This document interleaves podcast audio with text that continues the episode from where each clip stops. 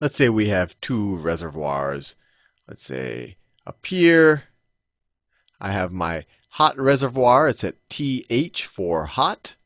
And I have my engine. It's going to be a Carnot engine because we'll learn that no, no engine is better, at least from an efficiency point of view. We have to be careful when we say better.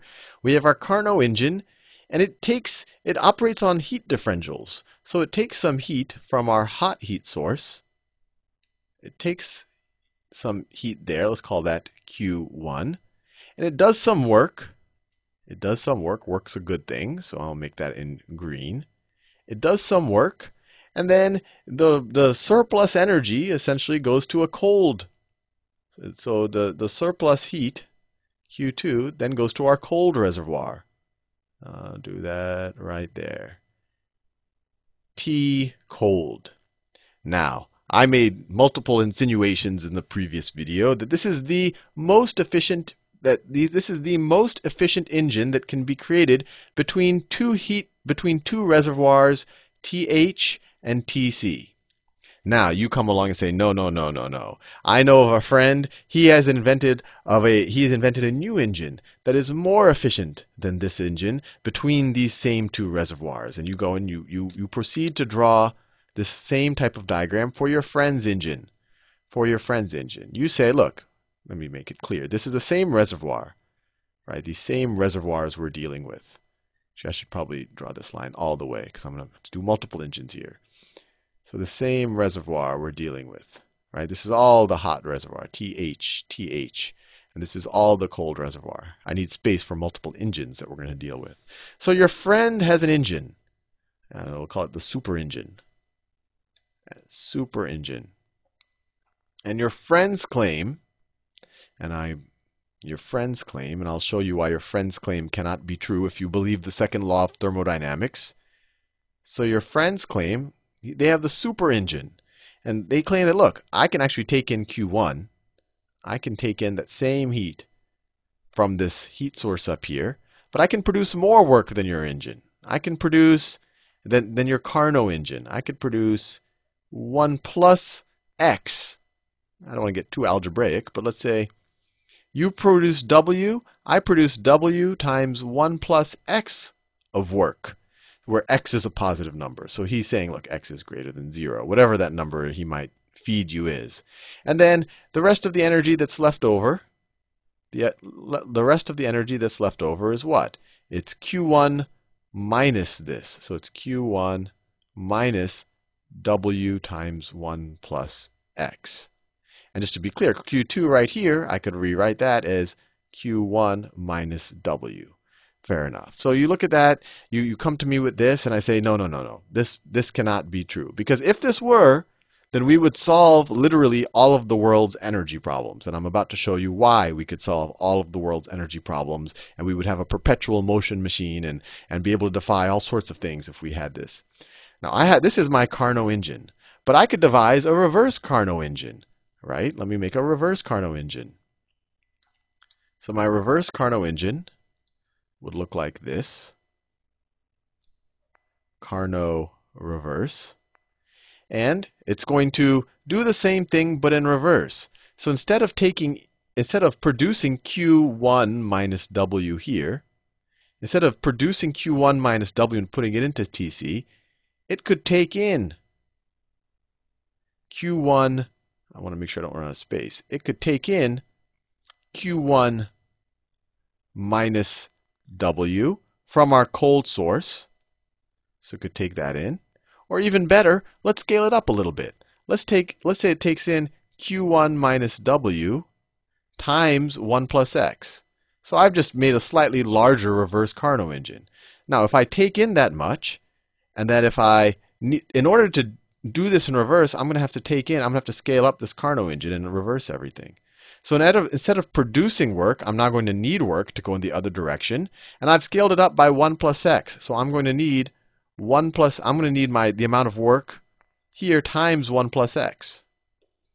Times 1 plus x. And then I'm going to produce, I'm going to push q1, but I've scaled it up. I'm going to push in q1 times 1 plus x into my hot heat source. And once again, this isn't defying the laws of thermodynamics. I'm taking up some work. I, I need there's work that needs to be done in order to do this. But all of a sudden, you you you you come to me and say, look, we, this is this is an awesome deal. You have this nice engine that works this way. My friend has this super engine. Let's just couple them together. Let's take the work that he produces right here he produces W times 1 plus X, and that just happens to be the amount of work that you need to operate your engine. So you just feed that into there. So what's the net effect of these two engines? What's the net effect of these two engines? So if I were to do, let me do another, let me scroll, scroll a little bit more. Actually, that might be the best way to do it.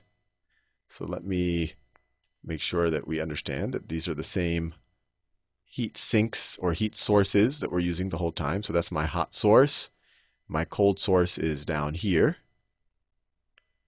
So if I add our two engines together, so if I have a, you know, let me call it a, hmm, let me pick a new color. These colors are getting monotonous. Nope. I wanted to do the rectangle tool. There you go. All right. So I combine these two engines together. Essentially, I just put a big box around them. They're both operating between these two heat sources, these two reservoirs. So I call this the, you know, your super engine plus my reverse Carnot engine. So what's happening now? What's the net? What's the net heat that's being that's being taken in or put out of here? So we have we have Q1. So in this direction we have let me say we have Q1 minus w 1 plus x. But in this direction, we have q1. So this is in this direction. We could rewrite this. I want to make sure you're clear on the algebra. This could be rewritten as what? As q1 times 1 plus x times or minus w times 1 plus x. Right? Now, in these, in, if you compare these terms, this is the same as this term. This term is bigger than this term right? This term is clearly bigger because we're multiplying it by something larger than 1. It's bigger than this term. So this upward, if we combine these two, the upward movement from my reverse, or the amount of heat I'm taking up from my reverse Carnot, is going to be greater than the amount of heat being put in by your friend's super engine. And we can actually calculate the amount. We can just take this amount minus that amount, and that's the net upward movement. So the net upward movement from our cold reservoir is what? It's this value minus this value. So minus q1 minus w1 plus x. If we take a minus, we're going to subtract it, so it's minus and a plus. These cancel out. This minus cancels out with, so this first term could be rewritten as q1 plus q1x, right? We could rewrite it that way. So this cancels out with that. And so the net upward movement when we combine the two engines is Q1 times X. Fair enough? Now, what about the work transfer? Well, whatever work this guy produces is exactly the amount of work that I need. So there is no net, no outside work has to be done on the system. It just works. This guy produces work, this guy uses the work. Now, what's the net heat transferred up to our hot reservoir? To our hot reservoir, what's the amount of heat? What's the difference between these two? And this is clearly a larger number than this one, so we have the upward movement dominates. So what's this minus that? So this can be rewritten as q1 plus q1x, right? I just distributed the q1. And we're going to subtract that out, minus q1, left with q1x. So the net movement when we combine the two engines is q1x. So what's happening here? I have no external energy or work has to be expended into this system, and it's just it's just taking heat from a cold body and it's moving it to a warm body.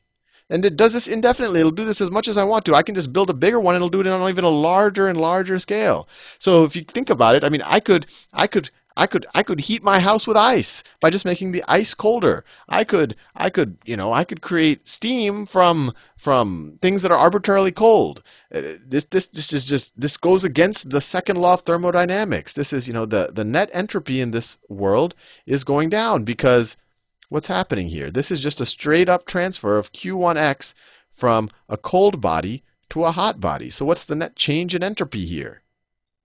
The change in entropy of the universe? Well, the hot body, the hot body is gaining some heat. So it's Q1 x over over the temperature of the hot body. And then the cold body is losing the same amount. So it's minus Q1x over the cold body. Now, this is a bigger number. This is a bigger number than this is, right? Because this is a, the denominator is smaller. This is a cold body. Its temperature in Kelvin will be a smaller number. So this is going to be less than 0, which the second law of thermodynamics tells us cannot be. The entropy cannot shrink in the universe. This whole thing is just a it's an independent system and the entropy is shrinking and we can make the entropy shrink arbitrarily if we just scale up our x's enough. So this is why the Carnot engine is the most efficient engine possible. Because if anyone claimed to have a more efficient engine, you could couple it with a reverse Carnot engine and then create this perpetual reverse, uh, I guess you could call it a perpetual refrigeration machine that just out of, out of the blue creates anti-entropy from anywhere. And it would be this perpetual energy source that creates energy out of nothing. And so this is just something that cannot be done in our world, especially if you believe the second law of thermodynamics. So the most efficient engine is the Carnot engine, where its efficiency is described as 1 minus the temperature of the cold body divided by the hot body. So if I have two temperature reservoirs, let's say that my hot one is at 500 Kelvin and my cold one is at 300 Kelvin, and I have some engine that, that takes heat from there and transfers it there and does some work.